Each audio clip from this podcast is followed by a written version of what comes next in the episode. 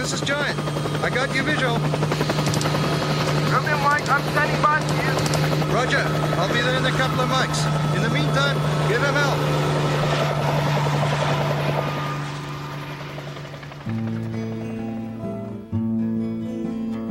You are listening to episode 4 of the Men Among Men podcast, hosted exclusively by Fire Force Ventures and Commando Blog. I'm Hank, joined by Bindu. Eh? Freddy was gone. He had predicted truly. A big shell had landed beside him, killing him and burying him. Charlie had fallen in the first rush, riddled with bullets. Joe, the ex-policeman, had fought through to the objective and been killed by a sniper on the flank. One shell had wiped out Stevenson, Therault, and Roy, as they grouped by a captured gun. Macmillan had been shot in the stomach, and had died after waiting hours in a trench. Billy, the complainer, had fallen as he charged a machine gun, keeping on until he was almost within reach of the gunners. Little Gilroy had been killed, and Westcott, and Smalley had been wounded. Huey, and the sergeant he had defied, had been wounded at the same time, and had been taken away together. Big Herman was missing. They located his body a month later. That morning he had shaken hands with Freddy, said goodbye to him, and then he had got going, had run amuck. He was found almost at the bottom of the ridge, near a battery position, with eight dead Germans about him, four of them killed by bayonet.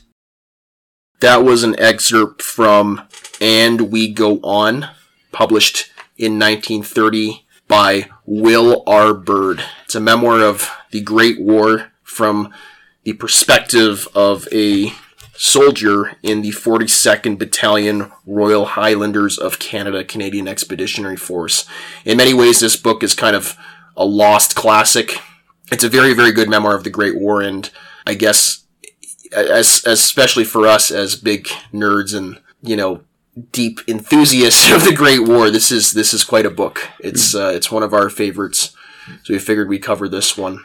We both do historical reenactment of Canadian forces in the Great War, if no one Yeah. is aware of that fact. Yeah. By the way, guys, Happy New Year. If you're listening to this, this is obviously pre-recorded, but uh, hopefully 2021 is going to turn out to be a better year than 2020 was. We're hoping that we can get back into the reenactment thing. And everything else. Yeah. So we we actually portray a unit. Hank, Hank, myself, Hank, and and Bindu here portray a unit. The 10th Battalion Canadian Expeditionary Force, the fighting fighting 10th 10th Canadians, a very distinguished unit that was there when the Canadian Expeditionary Force fought some of its first engagements at Kitchener's Wood all the way to the last 100 days of the war. And we have great respect for that history, especially because it was a local regiment raised here in Calgary. And today the battle honors of that regiment are perpetuated by the Canadian or Calgary Highlanders and the Winnipeg Light Infantry in uh, is it the Winnipeg Light Infantry? I believe it is. Or Winnipeg Rifles, Winnipeg Light Infantry, whatever. Sorry, I forgot the regiment wrong. it's it's portrayed. It, it it's uh, perpetuated by two different units in the Canadian Army, and there's a lot of history behind them. There's a lot of history behind the Canadian Expeditionary Force and the First World War, and th- this book is kind of, as far as I understood it, the the storm of steel of the Allied perspective. I guess it's a very it's a very different perspective. So, as I mentioned, it was written in 1930, and this is approximately what is it, like 16 years after Yes. not 60, sorry, 22 years after the war. Mm-hmm. So this book obviously has published in 1930, very, very shortly after the end of the First World War, uh, November 11th, 1918, which was basically the end of all combat operations um, at the 11th hour. The war was pretty fresh in the guy's mind. He had served in the trenches basically from kind of late 1916 approximately, I think. It's not very, it's not as clear um, as some of other the, the other memoirs out there, but he serves from kind of that period to the end of the at the end of the Somme campaign to the last hundred days of the war. He's in the trenches more or less for two years, and he gives a lot of perspective of what it was the conditions were like for the average fighting man on the Allied side, and what the motivations were, and what what kind of people were actually in the trenches. In many ways, it's a rejection of perhaps some of the other more mythical non-fiction or fiction stories that we've that we're aware of. He specifically mentions All Quiet on the Western Front. He wasn't a big fan of um, the portrayal of soldiers, which came out around this, you know, same time. He wasn't a big fan of soldiers being portrayed as like profane and stupid and and uh, lions led by donkeys. He says that explicitly in the preface to this book, actually. He says, Books nowadays are written by, and I quote here, putrid with so called realism. And he viewed that showing soldiers as profane and coarse all the time was, again to quote, an insult to those gallant men who lie in French or Belgian graves. Another interesting thing about Will R. Bird is he's actually a bit older than many of the men who would have. Yeah, I think he's Fought. 23 when he first uh, Yes. enlists. Yeah. And I think at the end of the war, he is, I think he's 27 years old. when The war's end, him. Which is Or sorry, he's, he's 23 at, and not, not when he enlists, when he's, when the war breaks out. So he, you know, he's, he's kind of in his late 20s when he's fighting. which is not a spring chicken for the Western Front. No. Especially with all the underage soldiers. Yes, yeah, no, there's a lot of boys who joined up underage. Now, there is something that we are going to have to address in this book, so I think we should just get out of get out of the way immediately. There is a ghost in this book. Well, there's a, there's not just one. There's There's a few. there's a lot of spirituality. There's a lot of spirituality, and Will R. Bird views these as very much part of his wartime experience. Now, we're not going to talk a lot about the ghosts in this podcast. It is far beyond the scope of this podcast to talk about the supernatural. We understand that in war, people's can see things that aren't really there, but we also understand that in war, there's a lot of genuinely strange and unexplainable stuff that can happen. Looking at any war memoir, you can find a lot of unusual phenomena. So the 10th Battalion Canadian Expeditionary Force is perpetuated today by two primary reserve units in the Canadian Army, the Calgary Highlanders and the Royal Winnipeg Rifles, which both carry the battle honors that the 10th Battalion won during the First World War from Kitchener's Wood all the way to the last 100 days of the war. So, yes, it is not in the scope of this podcast to talk about the existence or lack thereof of the supernatural. There are plenty of podcasts about the supernatural. Yes, there's some very good ones. Uh, none I'm going to plug because I can't think of any off the top of my head. And I think but- contextually we have to remember, and I, I think this is why this is a, a lost classic, because contextually this is a very, very 20th century book, early 20th century book, almost Edwardian.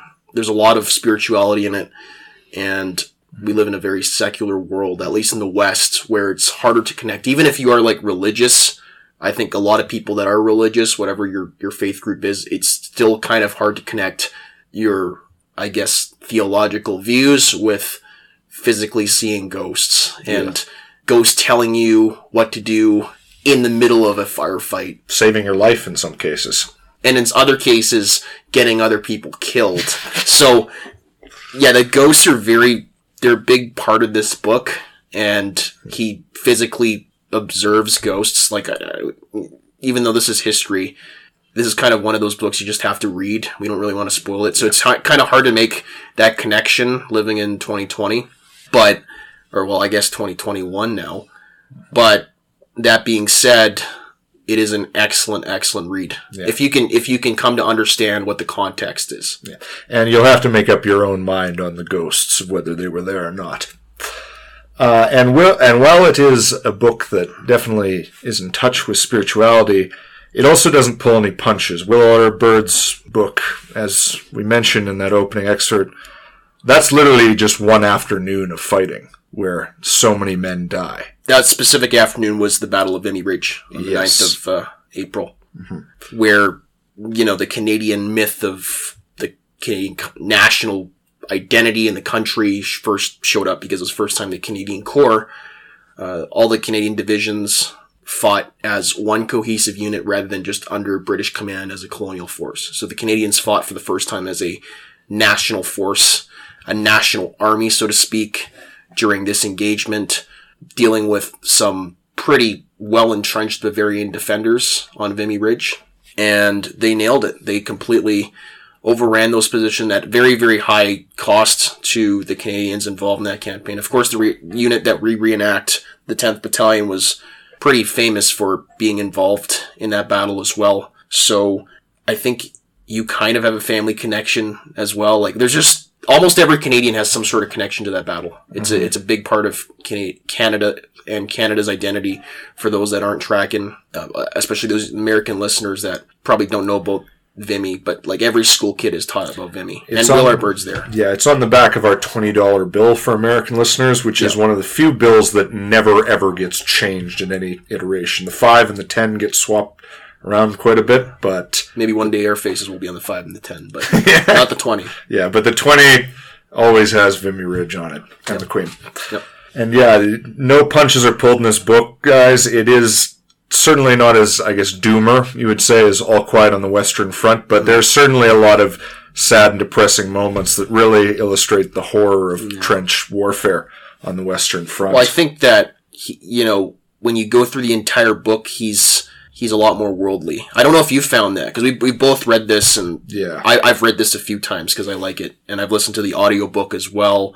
I've gone into this book probably more times than you have, Bindu, but I find that the soldiers are extremely worldly. They're extremely educated. Like to give context on Will R. Bird himself, he's not an educated man. A lot of these writers that that have really really good works of nonfiction from the Great War based off their memoirs. So Seven Pillars of Wisdom, Storm of Steel, All Quiet on the Western Front. That's more fiction, but the writers themselves oftentimes are extremely extremely educated. At least they they have some sort of university post secondary education, mm-hmm.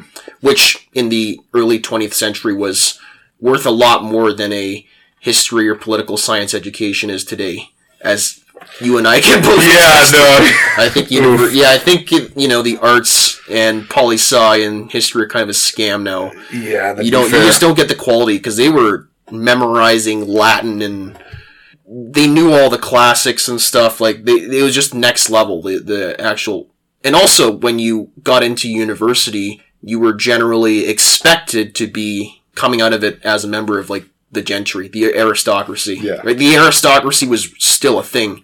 It wasn't these fake oligarchs and Epstein's that we have now LARPing Yeah. as aristocracy and pretending that. Ar- sorry, yeah, LARPing, yeah. LARPing as the aristocrats. You had people that were legitimately like, we can trace our heritage back to William the Conqueror as knights and nobles, so you're going to carry that on, right? You still had that, and, and at the end of the war, you lose all that.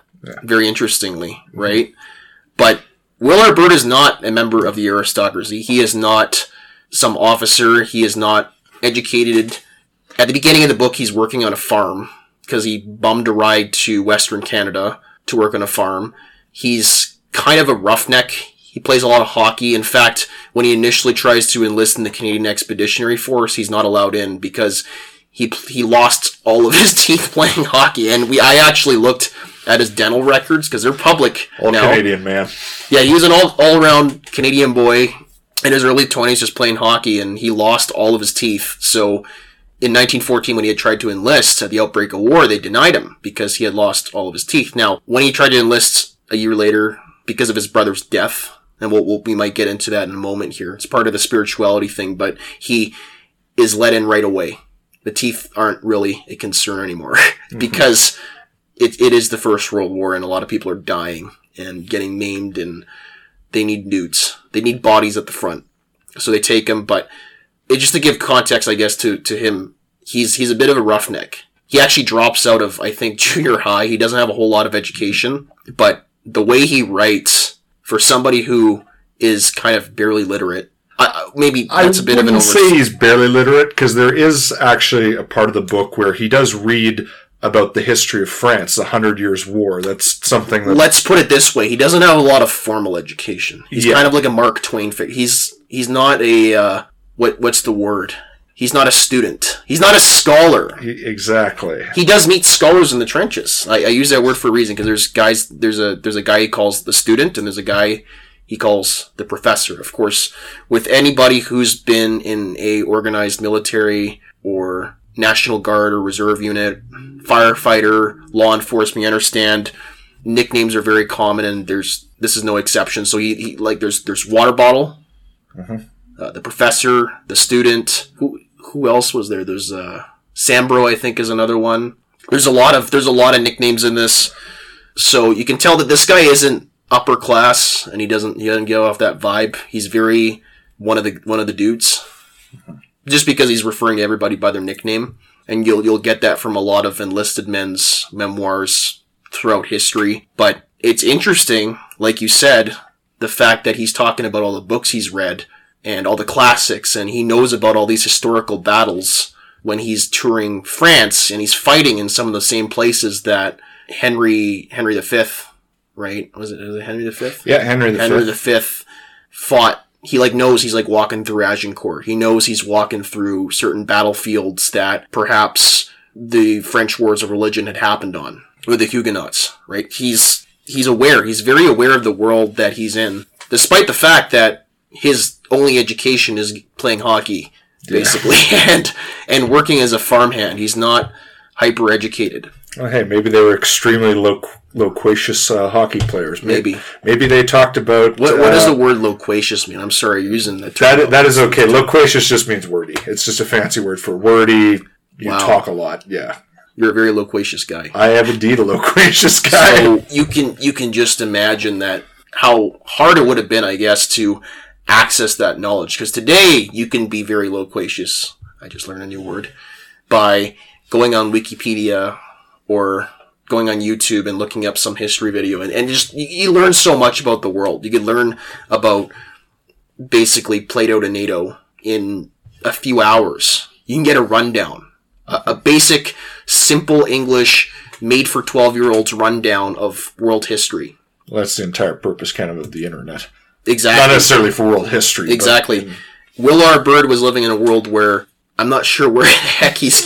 He, he'd have to go to a library. He'd have to go to a library. He'd have to go talk to people who know this history. He'd have to read lots of books just to get a brief rundown of what happened. He'd have to dig through some tomes, some really, really like legitimate bricks worth of paper and tiny, tiny ink and scripts that sometimes don't make sense and, and words that sometimes are antiquated by the time he's reading them. He has to dig into these things to even know that he's in Agincourt right now. the forbidden texts. Yeah. Whereas now we can, you know, tell somebody, hey, we're in Agincourt. And he's like, all right, there's a Shakespeare play about that. I remember learning that in like high school or whatever.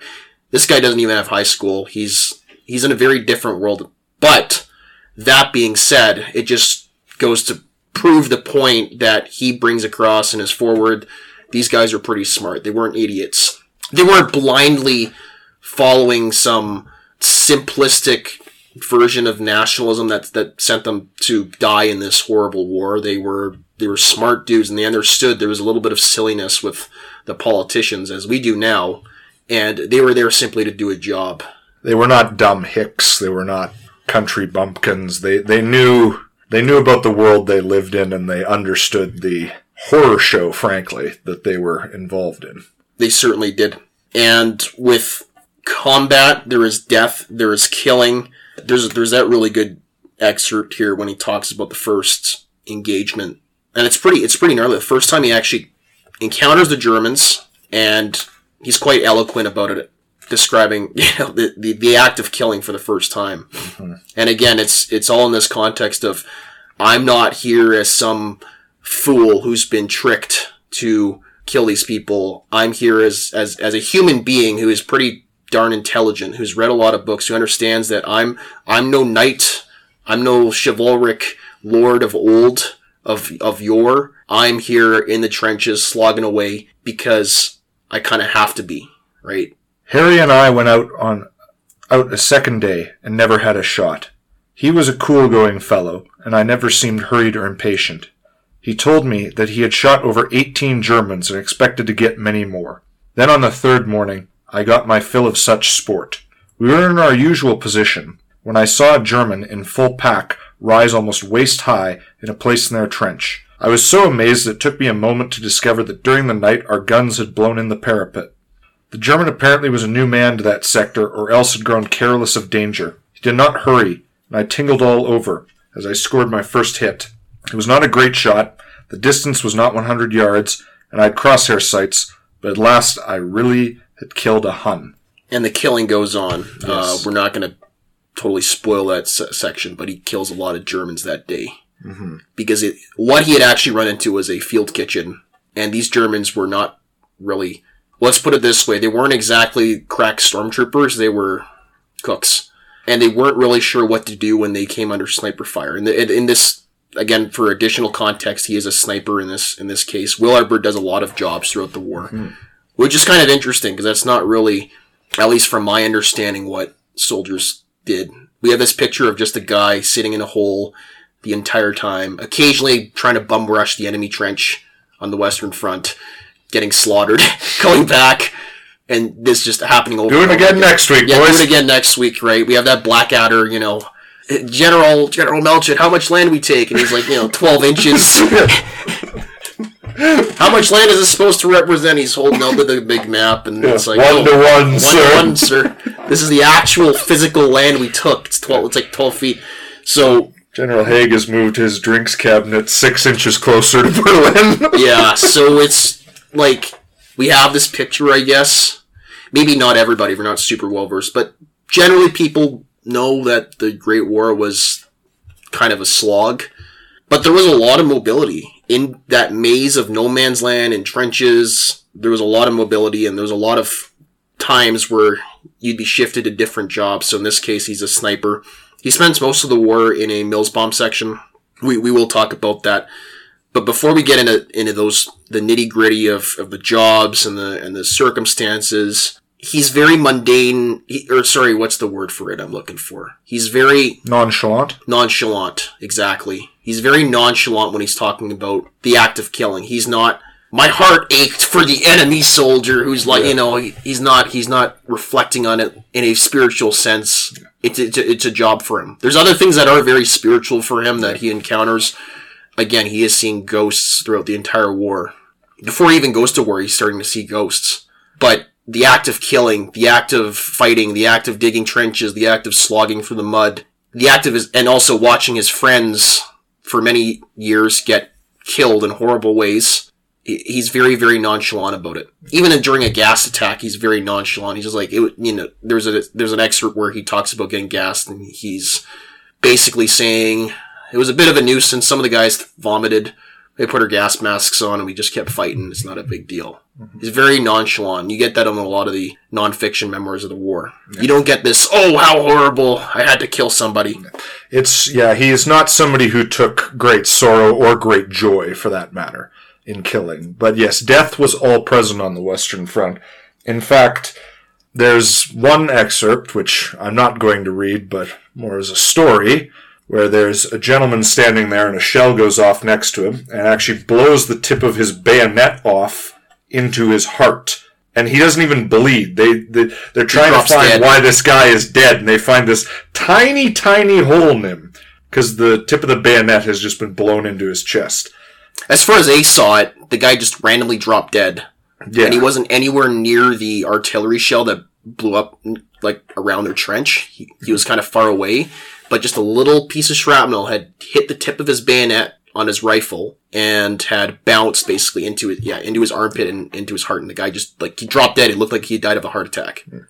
A lot of people know, of course, the great battles of the Western Front, the Somme, Verdun, uh, Passchendaele, but we should mention, guys, as well as the great pushes from either side, there was no peace on the Western Front, because even when a giant battle wasn't taking, there was constant artillery duels, sniper fire, trench raids, and this sort of quote unquote low intensity warfare that was just constant throughout the entire war.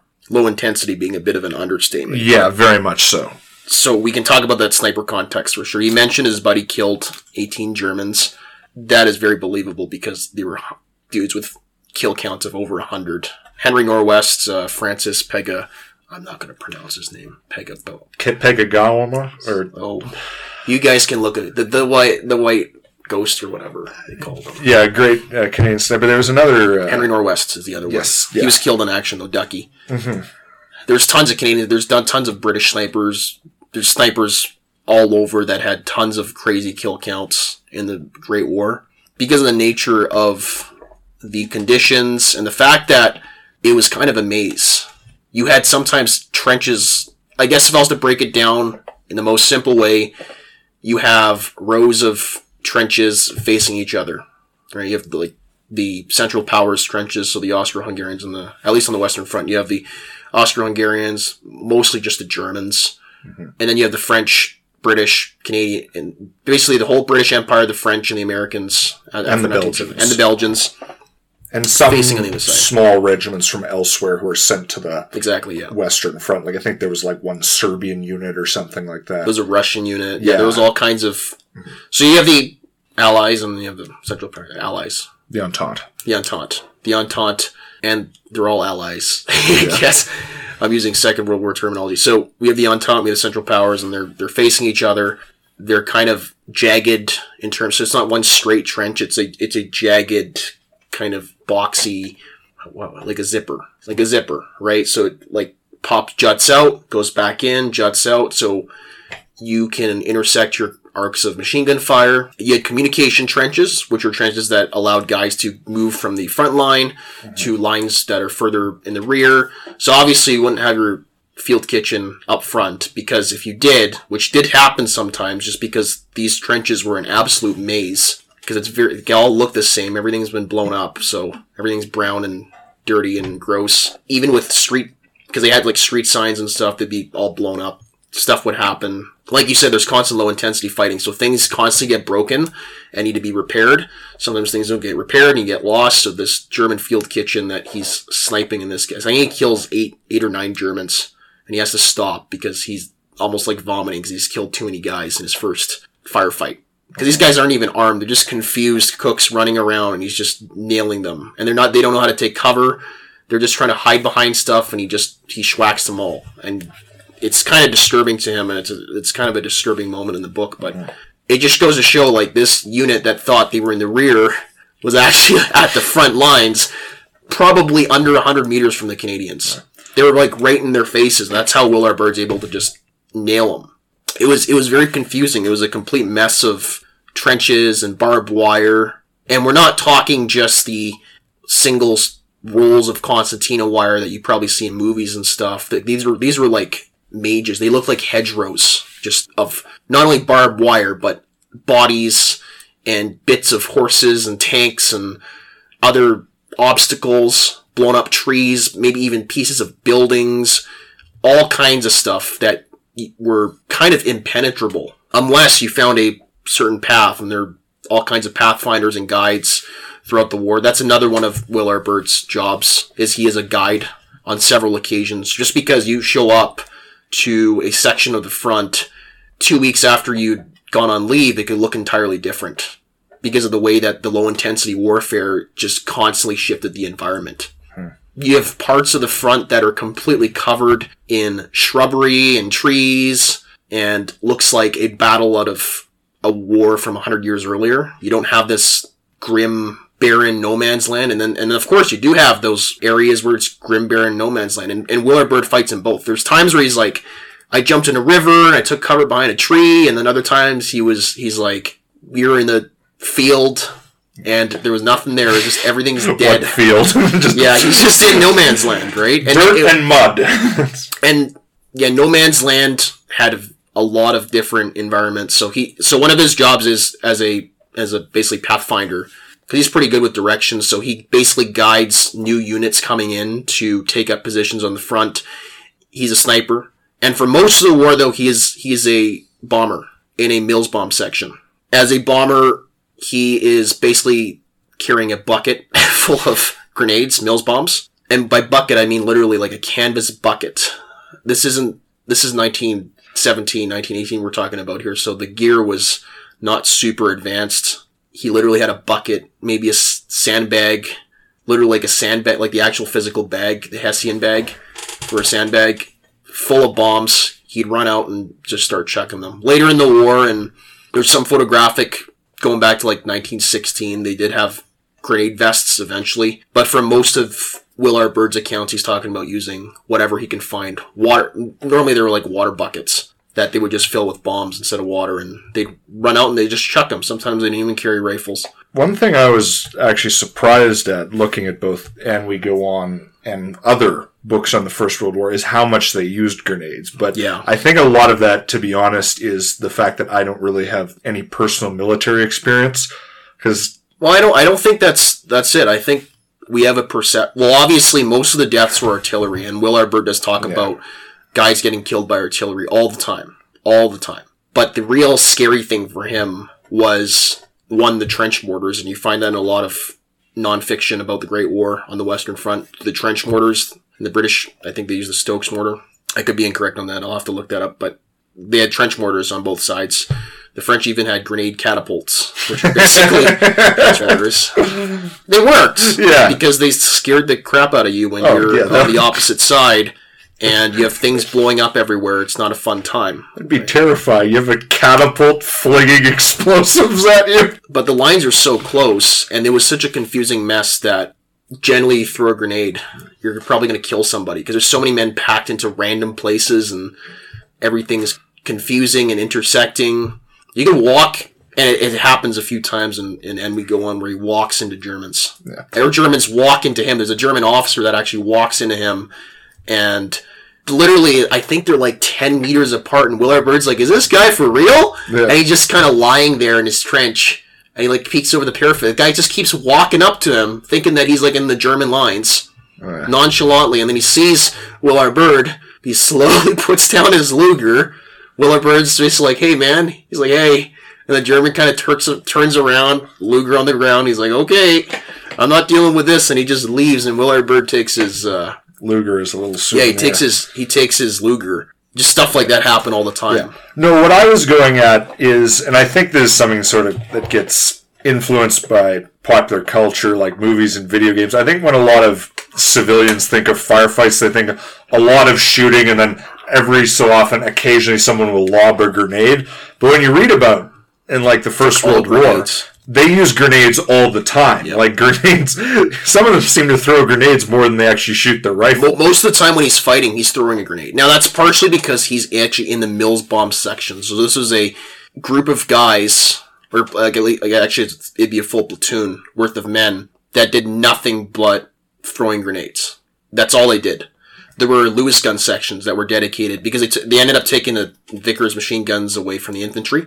You also, of course, had your rifle sections, guys, at least in the Canadian Expeditionary Force, armed early on with the Ross rifle or the short magazine Lee Enfield after 1916. So you have also the sniper section, generally armed with the Ross rifles because they were a lot more accurate. By the way, there's a there's kind of a myth that the Ross rifles sucked. It's more. I won't get into the nitty gritty of that. I, I can I could go on for hours about that. But the Ross rifle is a perfectly fine rifle. If the British didn't steal the high quality Canadian ammunition that they came with when they first arrived to England, we would have been fine. They would have never jammed. But unfortunately, they jammed a heck of a lot when they showed up because of the tight tolerances. And if if not for the bad ammo that the Canadians eventually got issued, they would have been fine. Just a little plug here. There's actually a war game called Ross Rifles, which shows lets you basically role play a First World War Canadian soldier, and maybe you and I one day will have to play that, Hank. Perhaps. Perhaps. Just a little plug there. So the Ross rifle is generally what the snipers used. So you have the sniping sections, you have the Mills bomb sections, Lewis gun sections, rifle sections. You had rifle grenadier sections, so they would have they almost look like little cups that would go to the end of the short magazine Lee Enfield. You put a three or three blank inside, you'd be able to shoot out a Mills bomb grenade from your rifle. So you could basically shoot your grenade a little further. You wouldn't have to just manually check it by hand. You actually have the force of a 303 blank. And you actually did have bicyclist or cyclist attaches. I've seen evidence of, of that, some of the photographic evidence. It's actually a really good series. I think it's one of the Manitoba regiments of the Canadian Expeditionary Force where they show all the different platoons broken down. And I remember seeing the cyclists, the Lewis gunners, the rifle grenadiers, the bombers, the riflemen, and of course, each of them have their own respective command elements. This is kind of more of a 1917. Did Canadians have flamethrower sections or no? Not that I'm aware of. I know the French employed them. The Germans definitely employed them, as far as I'm aware. It's not really something you hear generally the British troops using or or Commonwealth troops. In Yeah, I haven't, I haven't I'm seen sure we much. had them, but Yeah, I'm sure there's somewhere. Yeah. I haven't seen a whole lot of personally. I personally have not seen a whole lot of documentary evidence of it, but I'm sure it existed in some. Even if it's testing capacity or maybe limited use, maybe certain circumstances, but it was more of a German thing. and more of a German thing later in the war because they're kind of tricky to utilize in a trench war. It's very tricky. Yeah, early flamethrowers also had a nasty habit of exploding and just sort of killing their, uh, Their users. Yeah, they were not. They were not very. Uh, they're- they're also of limited value. They're sort of only good at clearing out pillboxes, and that's what they were created for. So those were those were some of the roles that at least the Canadian soldiers and certainly within the, the Empire were very common, especially by 1917. It was a little less standardized until they came up with the oh, what's the name of the document? I'll, I'll pull up the name of the document here in 1917. They did have a document. I'll pull up in a moment, but they'd standardized it by 1917. So this was the layout of an infantry or company. And there, there are these respective platoons that were dedicated to certain tasks, and Will R. Bird spends most of the war as a bomber.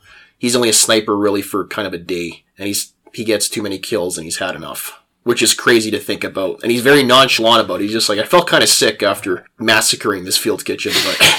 So it was, it was, it was an early war. It was certainly an early, an early war, and it's it's just interesting how nonchalant he is about it. But cavalry, cavalry, you found a I don't even remember reading this in the book because Yeah. you, you showed me this again. But cavalry, he witnesses the charge of Gordon Flowerdew, which is very interesting. Mm-hmm. Yes, that happened as part of the Battle of I Mor- Moreau? Moreau Wood. Moreau Wood. Yes, apologies. My French is not very good. Where basically uh, both the Royal Canadian Dragoons and Lord Strathcona's Horse Regiment were involved. Uh, the Royal Canadian Dragoons charged uh, entrenched enemy basically among a small wood over open ground. And the Royal Canadian Dragoons got hit pretty bad. They had to dismount and take cover. There were enemy machine guns were really taking a heavy toll on them. So uh, Flowerdew, who I believe was a lieutenant, Lieutenant. lieutenant, This is a Canadian. This is a Brit. Oh, im- Imperial soldier. Lieutenant. lieutenant, Lose a, lose a toilet. You know that, right? Mister. What's the word? Wordy. loquacious. Loquacious. Mister Loquacious. okay, uh, Lieutenant Flowerdew, who is a member of Lord Strathcona's Royal uh, Horse Regiment, led his men in two cavalry charges against the Germans and basically massacred them. He was a very successful. On the Western Front. Yeah. At the end of the war, when the Germans had figured out how to deal with cavalry. Yes, this was in March 1918, the very tail end of March 1918. And Flowerdew was actually killed in this charge, but he was one of very few casualties. Um, in total, both Lord Strathcona's horse and the Royal Canadian Dragoons lost around 305 men killed, wounded, and missing, and over 800 horses. But they inflicted very heavy casualties on the Germans as well. I don't have exact stats for that, but I think I remember reading that the German casualties were around half. They're pretty bad. Yeah. That's just they, they it was a Canadian victory by Yes. all accounts. Yes, absolutely. But yeah, cavalry did not do as well in the First World War as it had historically. It was kind of a this war represented, I guess, the death of chivalry and the mounted warrior in many ways. Yeah, he he mentions kind of the, the the death of the nobility of the soldier, and then just the fact that they're they're not fighting in a very noble context because he knows a history of chivalry. He knows about he talks a lot about the Hundred Years' War. He talks a lot about chivalry and knights and the fact that they're fighting on the same battlefield that these knights in the high medieval period were fighting in. And they had these codes of honor, and their code of honor is survive, number one, and number two, uh, do your job, right? That's that's their that's basically their code. I should point out also, on the Western Front, cavalry was not used very much, but it played a much bigger role in the Eastern Front and in the Middle East, obviously. Definitely. The First World War is not just the Western Front, guys. That's what we'll be concentrating on this episode, but it was a lot larger war. It was truly a world war, and there was a lot less static fighting in many other areas. Certainly was. So cavalry. Let's let's. I, I want to go back to infantry very quickly here. That that actual manual I was I referenced earlier, the instructions for the training of platoons for offensive actions, 1917. I know that sounds super lame, but that is the Bible, the the textbook for young officers leading infantry platoons, infantry companies into combat in at least on the Western Front. It was actually distributed to the American Expeditionary Force, and it's just all those lessons learned on how you actually organize an infantry company going into the Western Front. How you, how you actually organize that platoon, at the platoon level, and at the company level. And in that platoon level, Will R. Bird for most of the time is is a bummer. But he, he sees everything else. He sees the riflemen, the rifle grenadiers, the mortarmen. I forgot the mortarmen. There's there are mortarmen at the front. There are machine gun battalions. I mentioned a little bit earlier. They took away Vickers machine guns, which are the heavy machine guns from the infantry. They actually gave them the dedicated machine gun units, and of course, they're bombers and they're snipers. And on the side, you're doing stuff like messenger duties. You're doing stuff like pathfinding. Sometimes you might be a Batman to an officer, which is I know Batman sounds very cool, but in the Great War, a Batman was basically a, a paper bitch. Yeah, A servant, a servant to an officer. you're fetching him tea. under fire, under fire. You're cooking him dinner. That's something they actually had to do. They had they were basically they were private cooks. They're doing all the paperwork. Not that the officers had it particularly good at the front. They're still doing with dealing with rats and trench foot lice and artillery and raids and attacks and leading attacks and all that fun stuff. And also they have the added responsibility of they have to lead these men who are potentially all going to not just some of you will die. It's like by the way, guys, we might all die in this attack. Not get wounded, die horribly, and they'll never find us. They find us in a hundred years. So you have all those added strains. Not like it was easy, but you did at least have a little servant person to take care Slight of. So- comfort before. so that yeah, sometimes you'd be top. you'd be a Batman messenger runner type person, or perhaps a Pathfinder. The gear itself that the infantrymen used, I mentioned the the canvas buckets for the Mills bomber. Most of the guys also had the pattern 1908 webbing. You did have uh, some of the leather 1914 webbings, but leather in the rain doesn't work. It was adopt. It was technically a newer pattern webbing that these guys. So by the way, when I say webbing, I mean the what would be called? The tactical gear that these guys were wearing. The mm-hmm. the cartridge pouches. This what they're using to carry ammunition, carry food. They'd have a small pack to, so they'd carry their supplies. It, basically a small little haversack. They'd have an entrenching tool at the back, which is basically just a shovel, a very very simple shovel. They'd have the handle and the actual tool head. Mm-hmm. They'd have their bayonet. They'd have their water bottle. Right, the actual terminology was water bottle, not canteen yet. We use the modern canteen now for any military water bottle, but back then they called them water bottles, as they probably should be just called water bottles. Because I think you know canteen means something else. It could mean something else entirely in a military context. It could mean like people who provide snacks and stuff. So there's they called them water bottles, and your webbing would carry all that. So in 1914, they came up with right at the cusp of the war, they had leather webbing, which is all fancy and looked really good actually on the parade square. Looked better than the previous 1908 pattern webbing, which is made of canvas that we're probably more familiar with in a lot of the pictures. It's like that yellow, yellow khaki canvas belts and stuff that these soldiers are wearing. But the 1914 wasn't good. A bit about the 08 webbing in, it was actually kind of, troop trials started around 1916 when Mills Equipment Company and, and the British Empire kind of looking for something to replace the 1903, which incidentally was a leather system. Mm-hmm. The 1903 webbing system was actually extremely complex to put on. They ended up keeping the bandolier cartridge, what is it, the bandoliers the, the, for the cavalry, and they mm-hmm. put extra pouches on the back, and they they oftentimes put these bandoliers which go over the shoulder on the necks of the horses. So I've seen a lot of pictures of that.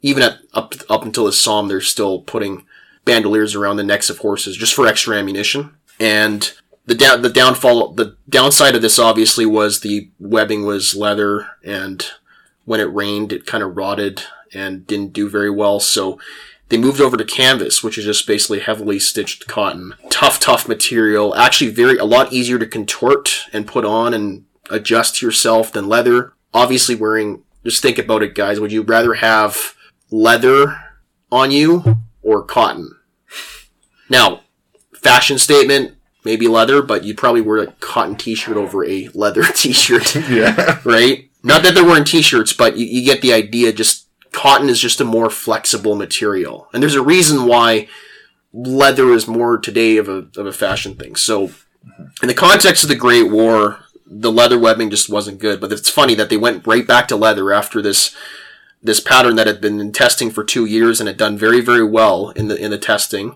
It allowed the soldier basically on both sides. You had five cartridge pouches on both sides, each able to carry up to 10 rounds.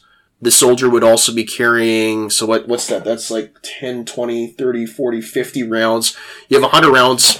You're carrying another cotton bandolier of another 50 rounds. So you have 150 rounds as your fighting order. That's a lot of rounds for a 10 round short magazine Lee Enfield rifle that these guys are using, at least the Canadians are using in 1916. So with this webbing system, they were, they were pretty decked out and good to go. On top of that, you'd have your bucket of bombs. If you were a rifle grenadier or a bomber, you'd have all kinds of trench weapons that were made by pioneer units and engineer units, guys that were generally came from woodworking backgrounds and actually had some manufacturing experience. So you, you make your own weapons in the trenches, clubs, knives, shanks, all kinds of stuff. Anything you can imagine. Knuckle dusters, brass knuckles. World War One not only included the machine gun and artillery, it included some basically medieval style hand to hand fighting as well. Certainly did. So Yeah. you have all these interesting weapons. You have some pretty good gear, and these guys were fighting machines, right? They're not really. It's interesting. He's not really complaining about the gear, Yeah, no, I don't. and it's not like they're able to be. They're not able to like wear their own gear. They're always wearing the same stuff, from from the sounds of it, and they're very very disciplined on that. Now, the only piece of accoutrement that Will R. Bird complains about, because he is in a Highland unit, he's in the Black Watch, Canadian Black Watch, basically, which has Highland Scottish traditions. So he's wearing a kilt. And what he'll often do is, he mentions this, is he actually takes a pair of shorts and he puts a kilt cover on, which covers your actual kilt because you don't want the tartan, which is the design, the plaid design of the tartan to get dirty. You put a cover over your kilt. But under that cover, instead of wearing his actual kilt as he's supposed to, because it's cold and miserable, and he's probably not wearing underwear, as true Highlander would, I he is wearing shorts. And he's wearing his trews, which are basically these pants that had the tartan pattern, but he just cut them down into shorts. And he'd sneak around like that, and he'd actually be able to fight better that way. That was actually not allowed, but he, he admits, I mean, this is, he's been out of the army for over a decade, so he can kind of get away with talking about it, but he, he does explicitly say that whenever he was caught, he was always in, in some deep doo-doo with the officer or the NCO that had caught him. But he does do that. That's the really the only thing he modifies on his kit is the fact that he wears shorts in the trenches, which is pretty pretty badass. soldiers found lots of little hel- life uh, life hacks, hacks. I guess you'd say, to deal with the absolutely hellish conditions they were in. And you know, in the trenches, you were dealing with mud, you were dealing with rats, you were dealing with disease, you were dealing with the constant threat of death and destruction. So often they would find little ways to sort of elevate boredom or you know just just have a laugh. The famous Tommy Wit. Uh, there's an excerpt here I will read where one soldier used his humor to make the best of a bad situation. Back near the ridge, we found the officer, a desperate looking figure, and then, as we went up to the hill, we had to pass a large crater. It was slippery and there were loose wires. Old Bill tripped on one and went head over heels, slithering and clutching at things clear to the bottom. The officer hurried back and stood peering down the gloom. You poor fellow, he called. Did you fall down there? Old Bill removed a lump of mud from one eye, shook old Wire from his ears, and looked up. The air was brittle. No, he blared. I was here when the bleeding all went up. so yeah, there's a lot of things like that. Um, little games and pranks they would play to keep themselves Do they steal a machine sane. gun? Yes, they steal a machine gun in one chapter, which I can't believe. Sorry, did they steal a German machine gun? No, a British machine gun. Oh, well, I mean, the British did steal their ammunition when they showed up to England, so I don't blame them for. There was a lot of. There's a lot of. Well, there's a saying: "There's only one thief in the army. Everybody's just trying to get their shit back." yeah. right? yeah. That is a saying, and it definitely applied to the Great War. There was a lot of skillful acquirement, Yeah, skillful procurement going on. some of it uh, almost accidental. There's one um, excerpt where they discover basically the ruins of a French cottage, and the cellar is basically the only thing left. And Booze. yeah, basically, an entire wine cellar is uncovered by I think a shell or something, and they basically get riotously drunk off this discovered uh, hidden French wine. So An interesting word. They had they still had rum for uh, SRD, the rum ration. yeah, small Big- perks big- of being at the front. Yeah, big spoonful of rum before an attack. There's, I mean, this isn't even anecdotal. This is like real. I don't think it's. I think it is. It, it must be in some manual, but gunfire tea. Mm-hmm. It's not explicitly mentioned in And We Go On, but we can imagine that it was part of the experience before an attack or during a stand to. Some stressful moment, they would put really, really strong rum inside your tea, call it gunfire tea, and mm-hmm. that tradition still goes on in the Canadian military, the British military. A lot of Commonwealth militaries still have that tradition. Wake up in the morning, have some gunfire tea. As kind of like a regimental initiation, especially if the unit had a Great War connection. That's that's something they do to calm the nerves, which is not really what we do now. There's no there's no rum ration anymore. It's a big spoonful of rum, so like a shot almost, maybe maybe a three quarters of a shot of rum. It's not bad when there's no other food and and the and the conditions are are horrendous. So you do have to keep yourself sane in in this circumstance. As as the title of the book is called, it's and we go on, and that's just a recurring theme that the guys will be complaining. They'll be like oftentimes bitching a lot about how bad not only their situation is, constantly being in these fights and this low intensity, quote unquote, low intensity fighting, these huge offensives that they're a part of, having these officers live in relative comfort compared to them. I, I emphasize relative comfort, not this lions led by donkeys thing. Like they were, they were still, and the Canadians also had a lot of staff officers get killed, colonels and above. There, there's a moment where the colonel of the regiment is killed.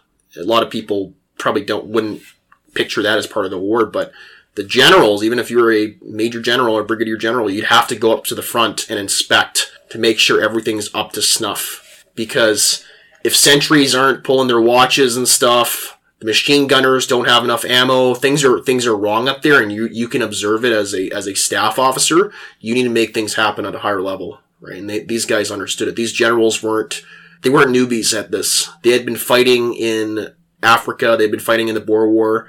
Some of them had service going back as far back as probably maybe even Anglo Zulu were. These guys had experience. They weren't they weren't newbies. A lot well, fu- they fought in China, mm-hmm. Opium Wars, Boxer Rebellion.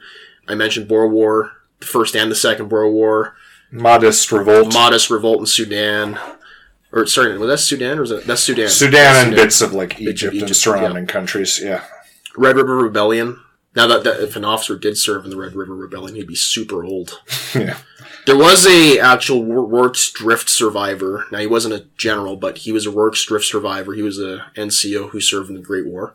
There's tons of these people that had just a lot of military experience that found themselves by the time of the Great War, 1914, in either the Canadian, the Australian, the British, any any imperial army service. They were very, very experienced by this point. They weren't newbies at this, and they understood that at, if things are falling apart on the front, it's because they're not making the right decisions. They weren't fools. They did the best with the tools and the tactics that they had in the face of new technology. Mm-hmm. And that's really the story of the, the Great War, not so much the lions led by donkeys. I think that's a, that's just a huge, that's like a all quiet on the Western Front myth. Extreme oversimplification. Yeah. Uh, we're, we're not going to say that there wasn't a certain Bad element officers. of truth to, or that there weren't bad officers and there was an element of truth to sort of what the heck are we doing this for?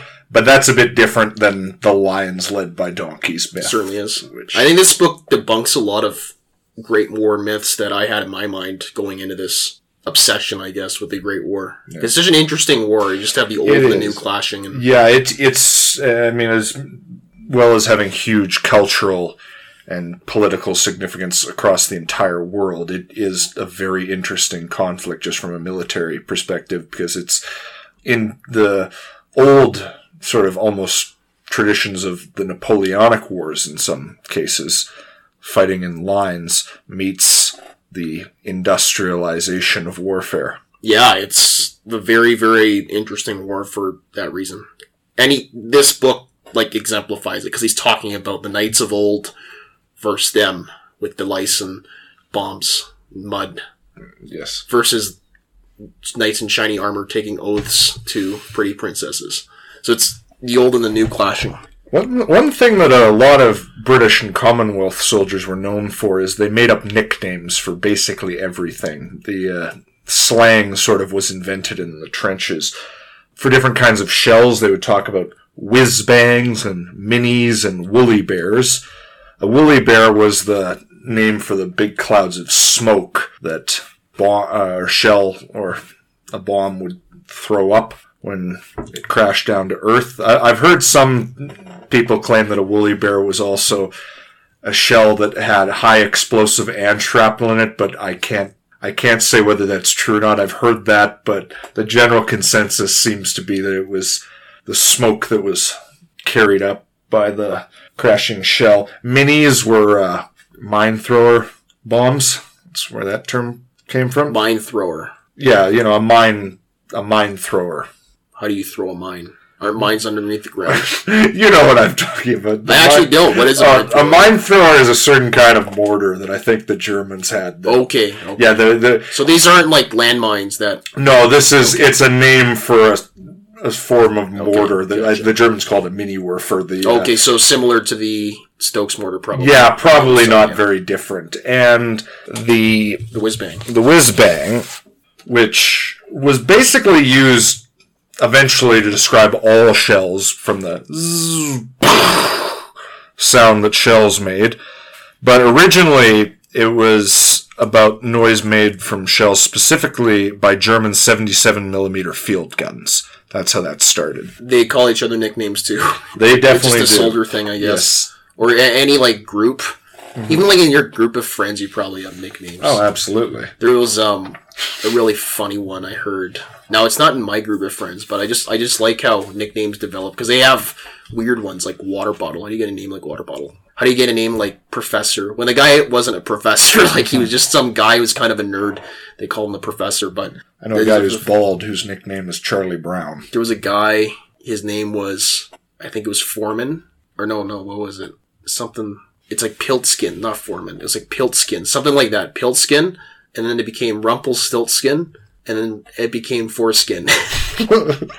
so from a, from like something else entirely different, it became Foreskin. So that is from a certain I won't I won't say who it is, but it's from a certain military unit. Somebody that I've run into. But th- there's just uh, a lot of nicknames being used. They use it uh, Huns and Heinies to describe the Germans. Yeah, Huns, Heinies, Goose Steppers is used. Goose steppers, uh, and for them, for their especially for their fellow Highlanders, who they really are big fans of because they're big on regimental pride, is kilties. Kilties, yeah. Now they will. It's interesting. He he. Whenever guys complain, they always say, "Damn the generals." Number one, damn the politicians that sent us here. Damn these conditions. Damn the mud.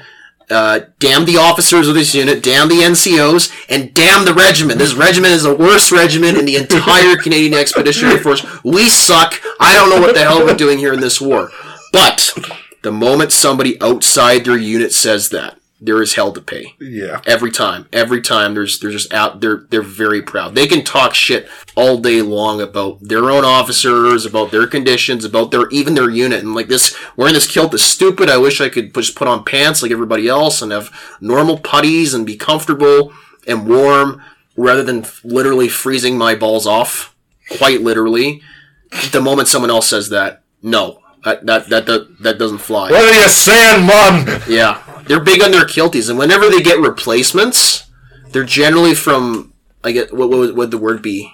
Replacement units, replacement battalions, which were units that were formed up in Canada to kind of augment and replace soldiers that had died in these frontline units. So they'd show up to France as a fully formed unit with its own companies and platoons, and they'd be basically broken up and sent off to join a unit that had that's already at the front because of course the casualty rate was very high especially for the canadians. One in one in ten died. Not wounded missing de- dead stone dead. 60000 men out of a force of 600000 dead.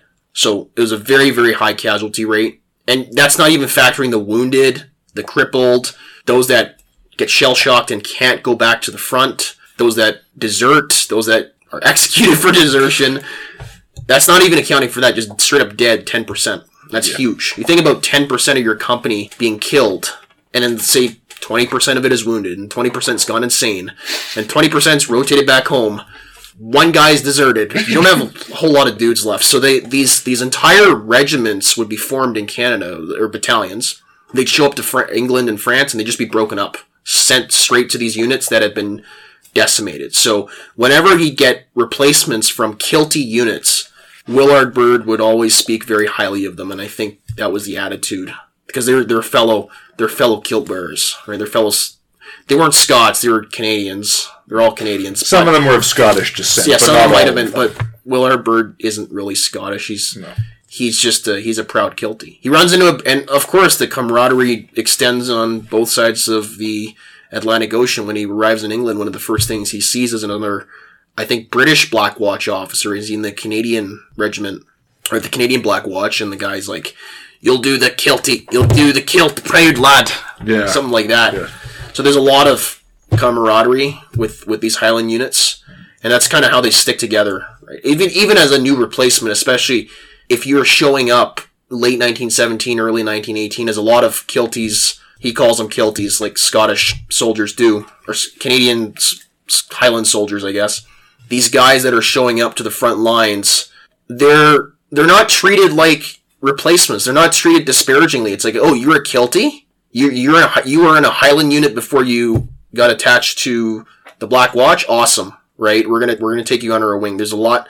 There's not a lot of discrimination just because they hadn't seen combat at this stage. There is a lot of hatred for people that show up and get a medal and then get to go home immediately because that happened quite a bit. So these guys that hadn't been worn out by years of war show up and they're they're all gung ho and they go out and they kill a bunch of Germans and they get to get they spend like two weeks at war and they get to go home because they want a medal.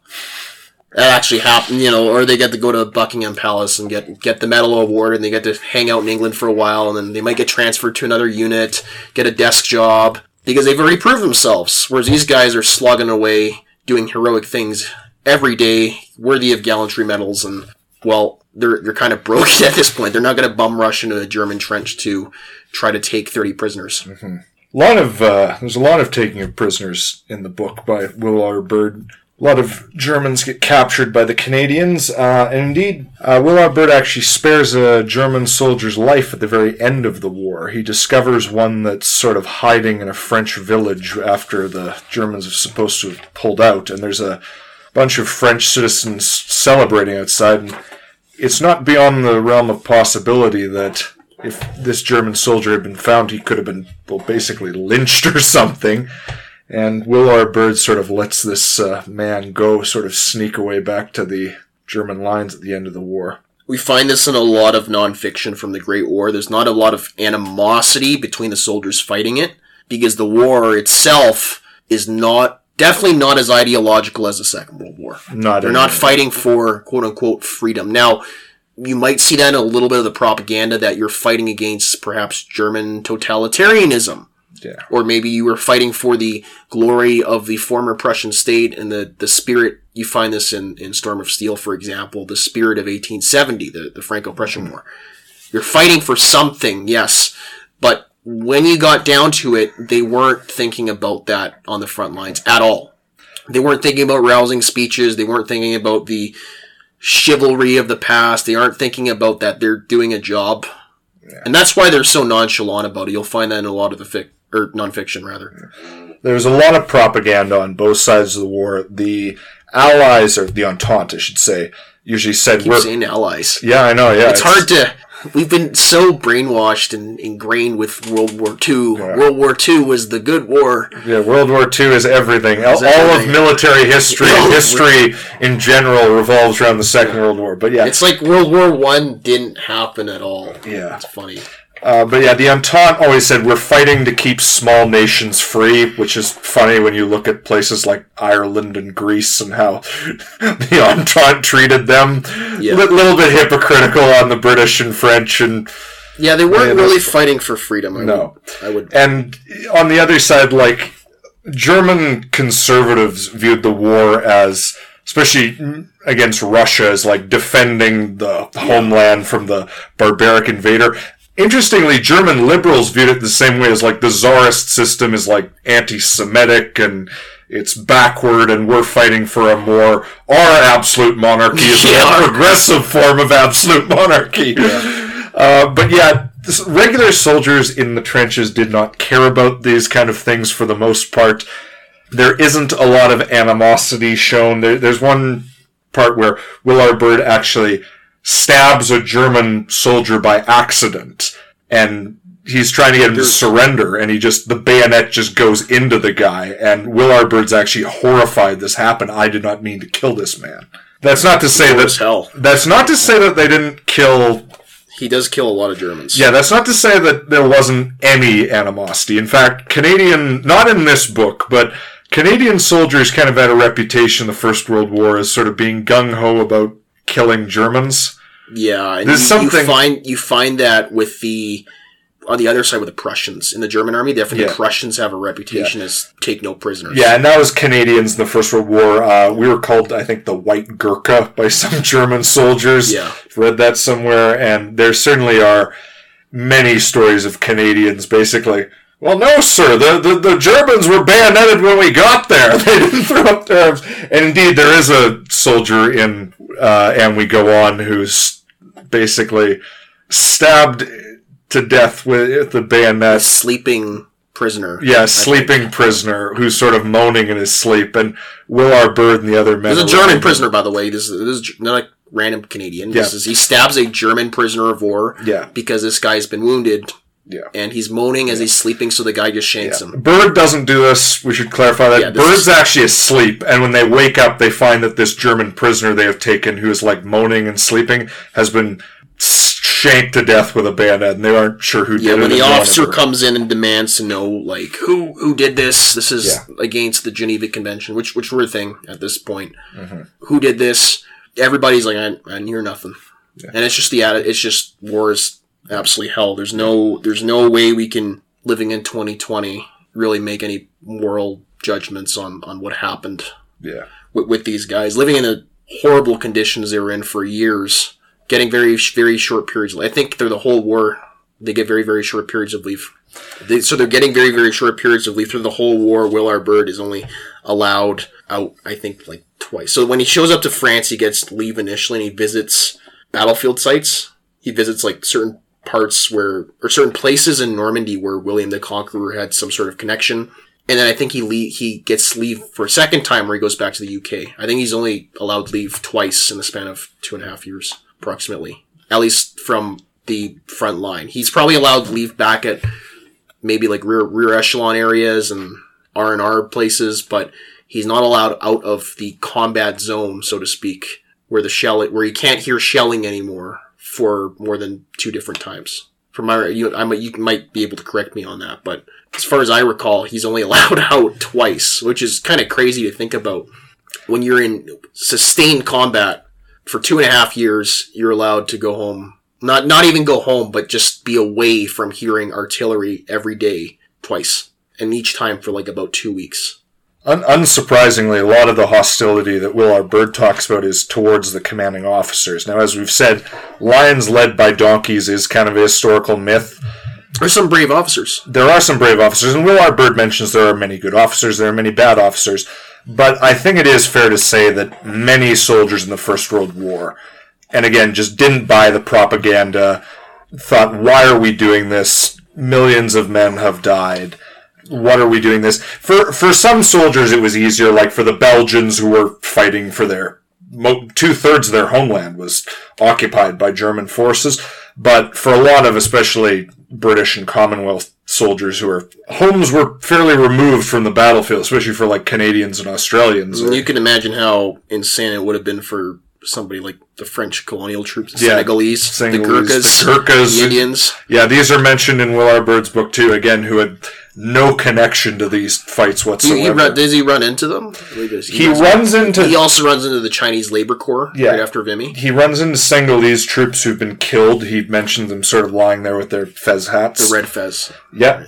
Uh, and there's a joke about Gurkhas. He doesn't mention meeting a Gurkha, but there's a joke about a Gurkha who basically cuts off a German's head, and then the German doesn't know it and goes to tip his cap to him, and the German's head falls off. Just- See, So yeah, there's it is a world war, and you have yeah. guys from all over the world on the front lines of most of whom very much do not want to be there. And again, this just goes back to the idea of why a lot of the officer class was so hated. It wasn't because they necessarily didn't care about their men or that they weren't, you know, in there sharing in the sacrifices to some extent with them. It was more just, why are we doing this? What is the cause of all this? And it doesn't i think for Will R. Bird it doesn't really manifest itself until he's literally at the end. And i know this is nonfiction but we still don't want like you have to read this book guys. We are jumping all over the place in this book. You mm-hmm. need to read this book.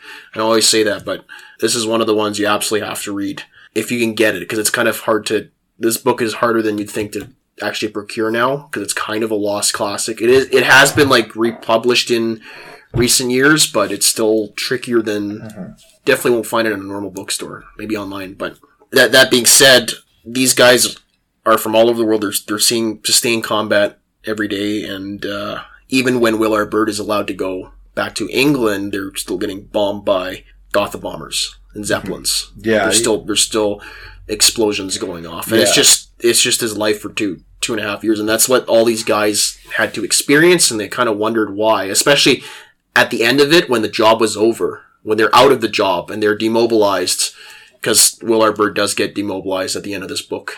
Mm-hmm. We don't want to. That's just a. It's a very powerful scene. We don't want to even go into that, but it's a very powerful scene when he's just there, like, all my friends are dead. What the hell was this worth? yeah. Everybody he cared for is is dead.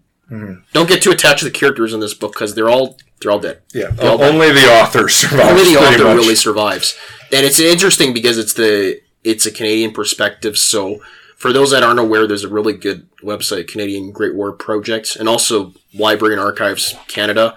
You can find just about every single soldier he mentions. You can find their attestation paper which indicates when they joined the canadian expeditionary force when they served where they served what medals they received, what wounds they received, down to their dental records. That's how I learned that Will R. Bird was missing most of his teeth. You can look this up, by the way. It's all public record now because this is over over hundred years ago. The there, there's a lot of records on this guy, so you can actually, if you're interested in individual people that he talks about, there's a lot of information on him. There's a lot of information on Will R. Bird and where he was in France. You can actually find out how much he was paid. Not a whole lot. Spoiler alert, not a whole lot for doing all this stuff for two and a half years Oh boy. yeah.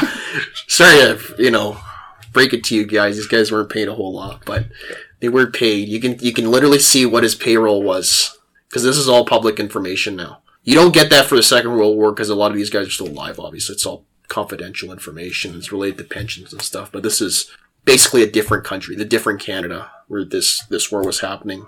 So you, can- you can find out a lot about these guys on again Canadian Great War Project and Library and Archives mm-hmm. Canada. Just look up attestation paper Great War. Almost every single one of these characters you can not characters I guess pe- people people you can find out about. And I gotta I gotta step back. There's a there's a point about the regimental pride. I have to, I just have to mention this because it just and we're really nerding out over this. Like, we, could- we could probably go on for another two hours but we won't bore you with that because we're we are nerding out. But there is just before I let you end end off here with some of the closing, I guess how we want to close this off mm-hmm. With some of the closing remarks and and and just some of the final thoughts. But I I do have to tell I just have to mention the when he's with the a British Highland unit actually at the front. He's kind of guiding them in. As I mentioned, he's, you can be a pathfinder at times to help guide units that aren't familiar with your sector of the front to the front line so that they can get situated and be able to protect their basically set up their arcs of fire and make sure the enemy aren't gonna get the jump on you. So he's doing this with a certain British unit and basically the unit is super gung ho because of course it's an actual Scottish unit in the British army and they're like, hey, let's let's bum rush the Germans. Let's just let's just let's just take their positions. They're so damn close to us.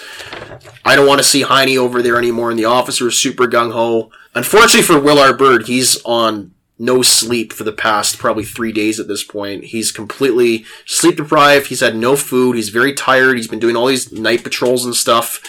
he just wants to go back and rest behind the lines. And he's kind of like, well, what, what's your plan there, sir?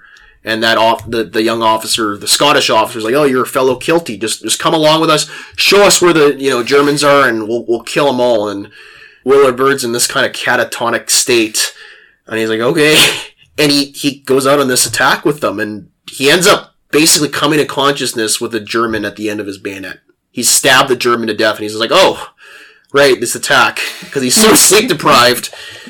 Running on autopilot. He's on autopilot, and, and his only recollection literally is like it's all a blur until there's a dead German at the end of my bayonet. And He's like, it's not even like bloodlust. It's just at this point he's just autopilot, Mm-hmm. right? A few people talk about you know berserkers and bloodlust and violence and all this, and sometimes it's just for them it was really just a job. Yeah. And he just don't know. So you know, if you're complaining about your job being on autopilot at the office, typing along, I'm just on autopilot right now. You don't know anything about autopilot. I don't think I know anything about autopilot because that was his autopilot. He just got a German at the end of his bayonet. The German's dead, and he's like, "Oh, I did that. Okay." And the officer's like, "Man, you're a hero. We should like give you the Victoria Cross and stuff." And he's like, "Yeah, okay." Whatever, gonna go back to sleep now, sir. And that's basically his whole whole mindset. Remember that part? And interesting, he does get uh, he gets the military medal, which is a pretty distinguished gallantry award at the end of the war for his efforts leading some really really aggressive patrols. Now he says he doesn't deserve it. He says he does like way more heroic things throughout the course of the war. But at the end of the war, he's recognized for those last hundred days where he's leading these very very aggressive patrols, way way deep into what was formerly enemy territory, just mopping up the remnants of any German resistance all the way to the Rhine. So he, he does get the military medal at the end of the war. But at the end of the war, he encounters this soldier, uh, a private Linder. He calls him the student because the guy is very well educated. And I think it's a, it's just a it's it's probably one of the mo- most there, there's a lot of moving moments in the book book's probably one of the most moving moments in in the entire memoir. Just to jump back a little bit, as we said, 60,000 Canadians died during the First World War. And that doesn't even count how many shell shocked, maimed beyond belief, simply lost, you know, wandered off in no man's land Drowned. somewhere, you know, never found them. There's, interesting, actually, a, a legend about wild uh, men running around the sort of middle of no man's land. I don't know how much I believe that, but anyway, there's a lot of men who certainly just went missing without a trace, whether they're in the mud or whether they went somewhere else, who knows. But yeah, and the First World War was a catastrophe for the world and Western civilization, I think, in particular. You see all, after the war, all these small indicators of social health. Uh, divorces went up, suicides went up, not surprisingly. Church attendance dropped.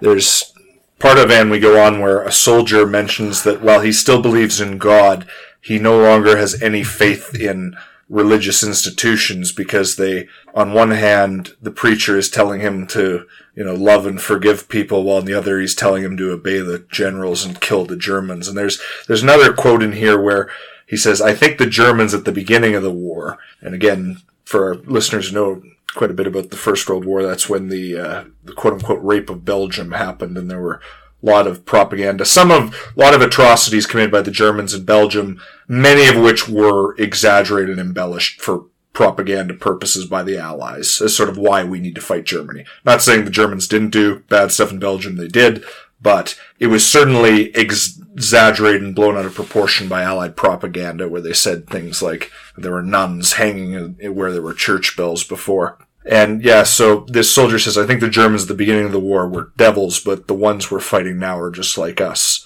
And I'd like to end off with a moment where the, the student, Private Linder, is shot. I hurried back to the student. He was plucking feebly at one of his tunic pockets, and I unfastened it for him. In it, protected by his pay book, was a photo of a lovely girl. I held it so he could look at it, and saw his lips move in thanks. He gazed at the picture until his eyes dimmed, then smiled as though he thought the face so near his would understand, and the smile stayed when we left him. A lot of young men from all sides of this war had a lot better lives waiting back for them at home with love and family and all kinds of things away from the mud and the death, and a lot of them never got back to that. And I think that's a very sobering thought. Your eyes do get a bit misty when you think of especially the sheer numbers of men who are like the student there. We hope it was all worth it, and we go on. And we go on. And we go on. So, with that said, you're probably listening to this on Fire Force Ventures' website. I'm going to segue. Or Commando Blog's website. Because we do have to go on. Yes. We're, we're going on. We're going on out. This might turn into our longest podcast. But, anyways, we like military history too. As you can tell, we nerd out a lot over military history, particularly the Great War. Fire Force Ventures, as you know, Mr. Bindu, is a pretty cool website that does a lot of historical posts on social media about the Great War, mm-hmm. oftentimes. And actually has a few products on said web store, and it's going to have more down the road and re- related to the Great War. I think having those little trinkets sometimes hung up on the wall just reminds us that it was worth it, that what these guys went through wasn't just a exercise in nationalism and imperialism and all that. Like that's not why I have my personal collections. Like behind me I have a personal collection of some original and reproduction pieces and webbing. I'm, I'm surrounded by it. I live I live with it all the time. I'm holding a short magazine Lee Enfield pattern 1907 bayonet right now. I'm, I've been clutching a bayonet this whole podcast actually, and it's just a reminder. This is just a reminder of how good we have it right now, despite the situation, despite moving into this kind of crazy 2021 with what last year was, and and we go on. So that's that's kind of why I have these pieces. So if you're interested in having a little piece of history, not just from the Great War, but also from different eras. Maybe the Cold War is very impactful to you. Maybe the Second World War is. Maybe the Rhodesian Bush Wars are. Fire Force Ventures is all that cool stuff. Nice to keep it around. Good little pieces. There's a reason why collectors exist, and it's it's to it's to really, in a deep way, connect sentimentally to that history. Whether you believe in ghosts or not, Whether you I, believe in I think it's fair to say that the sort of past lives with us. is, this is what a bayonet sounds like when it comes out of the sheath. Isn't that nice? Yes. I hope that came out okay. Yeah.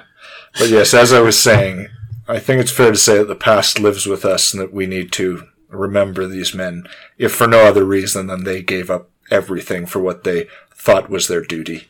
Indeed. And if you like military history and you like some of the gear discussions we had, well, there's lots of places where you can read about gear and the gear that's being used today by various militaries or sport shooters or law enforcement groups. Definitely check out Commando Blog. In fact, you might be listening to this on Commando Blog. CommandoBlog.com has some excellent articles, videos, podcasts, all related to lifestyle gear and all things firearms. And if you like, if you'd like to have your own little piece of militaria, definitely check out fireforceventures.com. So as we conclude this podcast, this is going to be our first of a series on the Great War where the next podcast we are going to be doing, we're going to be doing a very different take, I would say. Extremely different We've hinted, viewpoint. yeah, we, we've hinted at it. It's an, ex, it's, it's a very different viewpoint, but at the same time, there are some crazy, crazy similarities. And I think that Will R. Bird res- represented one perspective, and the other book that we're going to cover, the other memoir we're going to cover, is going to represent another perspective of the Western Front. And they're both equally valid and I think need to be treated as such and looked at with a nuanced and objective lens. The book again was And We Go On, 1930 publication by Will R. Bird. You can still find it, I think, on Amazon and some other online book dealers. We'd like to pay a special tribute and thanks to those that did go on, soldiers of the Great War on both sides, the Entente and Central Powers, that died to create this modern world that we have and all the luxuries that we enjoy. Everything from ambulance services to telephones to electricity being widespread to factories to new farming techniques that allowed us you know over time to increase the world's population and brought us into this modernity that we know and kind of take advantage of through the blood and mud and suffering of the Western Front, all the all the lessons they learned, not only in technology but in leadership, in political leadership and political theory, all the all the ideas and the free market of ideas that we have. We like to pay a special thanks or give a special thanks, shout out to them, those that are no longer with us. And we go on. And of course, thank you to all of our active duty members in at least good guy militaries. Sorry, China. Law enforcement, first responders, dispatchers, EMTs, paramedics, you guys rock as always. We haven't really given a shout out or Buyers Club as well, but you guys are rock as well. And our supporters, if you consider this a good podcast, please consider supporting us on Subscribestar And tell your friends about it. and tell your friends about it. And definitely to all those that fought in the Great War, the First World War, a very, very special thanks to them for, in their own way, and, and make, it, it was worth it, but in their own way, making sure that we have the modern world we have today, for better or worse. Something about Chibulis. Pull up. so Pull up. pull up and have a chibuli with us to the men of the Great War. Cheers.